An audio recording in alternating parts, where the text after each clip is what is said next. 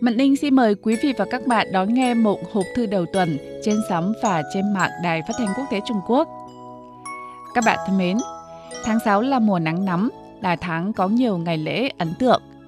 Từ mùng 1 tháng 6 là ngày Quốc tế Thiếu Nhi, rồi đến ngày 7 và ngày 8 tháng 6 là hai ngày hệ trọng của các sĩ tử Trung Quốc trong mùa thi tuyển đại học vừa kết thúc. Hôm nay, mùng 5 tháng 5 âm lịch là Tết Đoan Ngọ. Đây là ngày lễ truyền thống chung của nhân dân hai nước Trung Việt. Hai nước Trung Việt có nền văn hóa tương thông, phong tục tập quán tương đồng. Vậy nên có rất nhiều ngày lễ cổ truyền trùng nhau như Tết Nguyên đán, Tết Trung Thu. Tết Đoàn Ngọ mùng 5 tháng 5 âm lịch có nguồn gốc từ Trung Quốc, nhưng ở Việt Nam, Tết Đoàn Ngọ đã được viện hóa, trong cái giống nhau cũng có cái khác nhau. Bạn VC ở tỉnh Tuyên Quang viết tin nhắn như sau. Mùng 5 tháng 5 âm lịch là ngày Tết Đoan Ngọ cổ truyền. Mỗi năm vào dịp này, nhà nào nhà nấy ở Việt Nam cũng ủ cho lên men rượu bằng gạo nếp thơm ngon. Em biết Tết Đoan Ngọ bắt nguồn từ Trung Quốc. Nhân dịp ngày Tết truyền thống này, xin mời hộp thư Ngọc Ánh giới thiệu xuất xứ của ngày Tết Đoan Ngọ cho vui. Cảm ơn bạn VC đặt câu hỏi thú vị trên đây. Nhân dịp Tết Đoan Ngọ cổ truyền, Mận Linh xin mạn đàm với các bạn về Tết Đoan Ngọ.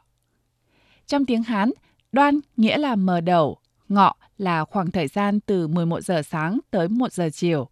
Ăn Tết Đoan Ngọ thường vào buổi trưa.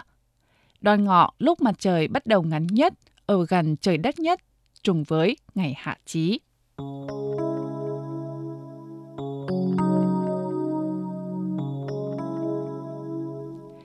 Về bắt nguồn của ngày Tết Đoan Ngọ, từng có rất nhiều sự giải thích khác nhau. Có người cho rằng tập tục Tết Đoan Ngọ bắt nguồn từ Hạ Chí trong thời cổ Trung Quốc. Người thì cho rằng đây là sự tôn sùng vật tổ của người dân vùng sông Trường Giang Trung Quốc. Nhưng cách nói phổ biến nhất trong dân gian cho rằng Đoan Ngọ là Tết lễ kỷ niệm khuất nguyên, nhà thơ yêu nước thời cổ Trung Quốc. Nhà thơ Khuất Nguyên sinh sống ở nước Sở trong thế kỷ 3 trước công nguyên. Tương truyền ông là tác giả bài thơ Lý Tao thể hiện tâm trạng đau buồn vì đất nước suy vong với họa mất nước. Do can ngăn vua Khoải Vương không được, lại bị gian thần hãm hại, ông đã uất ước gieo mình xuống sông Mịch La tự vẫn vào mùng 5 tháng 5. Thường tiếc người con trung nghĩa của đất nước, mỗi năm cứ đến ngày này, dân Trung Quốc xưa lại gói bánh trưng có khắp cạnh để làm cho cá sợ, khỏi tấp mắt, rồi bơi thuyền ra giữa sông, ném bánh trưng có khắp cạnh xuống sông để cúng khuất nguyên. Còn truyền thuyết rằng tập tục Tết đoan ngọ là bắt nguồn từ hạ trí trong thời cổ.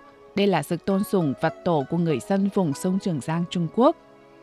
Ngoài ra, đây còn là ngày kỷ niệm danh thần Ngũ Tử Tư giao mình xuống sông Tiền Đường và kỷ niệm người con gái hiếu thảo tên là Tào Nga đã giao mình xuống sông để cứu cha. Người đời sau đặt dòng sông này là sông Tảo Nga.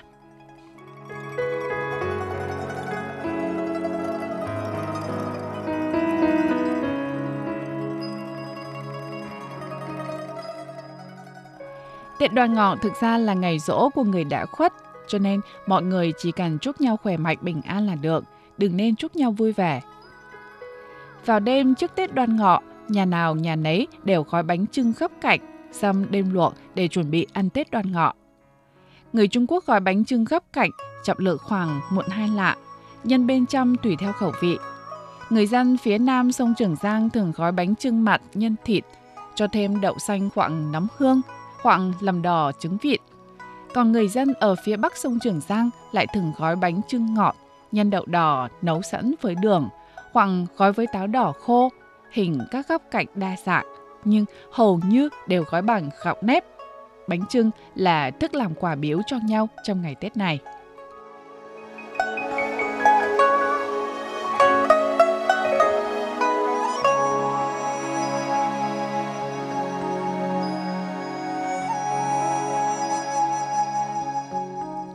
Ngoài ăn bánh trưng ra, còn có tục ăn trứng muối, uống rượu hồng hoàng và đua thuyền trên sông vào dịp Tết đoan ngọ. Tết đoan ngọ còn có tập tục trang trí dân gian rất độc đáo. Trước cửa treo hai loại lá thuốc, một mặt để trừ tà, hai là để chống rủi mũi. Ngoài ra, trong ngày Tết đoan ngọ, người ta còn quấn cho trẻ chỉ năm màu, ngụ ý là sống lâu trăm tuổi, không những túi thơm có hình như con hổ và quả bầu, chăm bỏ hương liệu, lấy dây đỏ đeo trước ngực trẻ. Còn cho trẻ đi giày hình đầu hổ, đeo yếm theo hình con hổ, mong cho trẻ bình an, may mắn. Ở khu vực hạ lưu sông Trường Giang miền Nam Trung Quốc, hoạt động đua thuyền rồng là một trong những tập tụng quan trọng trong ngày Tết Đoan Ngọ. Nghe nói, tập tục này cũng có liên quan đến nhà thơ Khuất Nguyên. Tương truyền, sau khi người dân phát hiện Khuất Nguyên nhảy xuống sông Mịch La tự vẫn, đã ra sức chèo thuyền ra sông để cứu ông.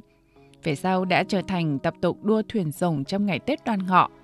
Hàng năm vào Tết Đoan Ngọ mùng 5 tháng 5 âm lịch, các cuộc đua thuyền trên sông, trên hồ đã trở thành ngày hội tưng bừng với quy mô hoành tráng. Nhiều nơi có tới 50 đến 60 chiếc thuyền rồng bơi ra sông đua nhau. Trên mũi của mỗi chiếc thuyền đều có đầu rồng màu sắc sặc sỡ, đủ các hình thú khác nhau được điêu khắc bằng gỗ. Trên thuyền trống chiêng vang dội, tiếng reo hò inh tai. Thuyền lướt nhanh như gió, hai bên bờ cờ xí ngập trời, đông người trên bờ tưng bừng hớn hở. Cuộc đua thuyền rồng đã đẩy không khí nhộn nhịp của Tết Đoan Ngọ lên đến cao trào.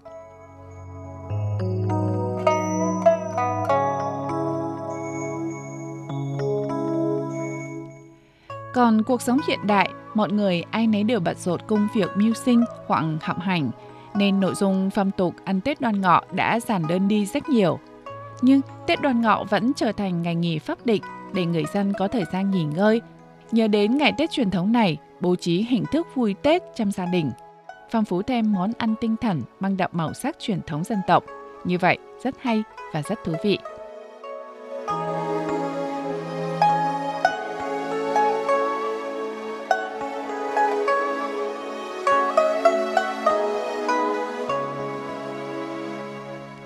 Nhân dịp Tết Đoan Ngọ, toàn thể anh chị em Ban Tiếng Việt Đài Phát thanh Quốc tế Trung Quốc chúc bạn cùng gia đình say sưa trong bầu rượu nếp, nhà cửa khang trang sạch sẽ, khoa tươi ngắt hương, quả ngọt đập đà. Được biết, mùng 5 tháng 5 âm lịch ở Việt Nam được coi là ngày Tết giết sâu bọ và thờ cúng tổ tiên ăn rượu nếp. Trong ngày Tết đoan ngọ, người dân Việt Nam còn có các hoạt động và tập tục gì giống và khác Trung Quốc – Hoan nghênh các bạn chia sẻ với chương trình vào mục Hộp thư Ngọc Ánh trên tường Facebook nhé. Mạnh Linh xin khép lại chương trình ở đây. Chúc quý vị và các bạn an khang.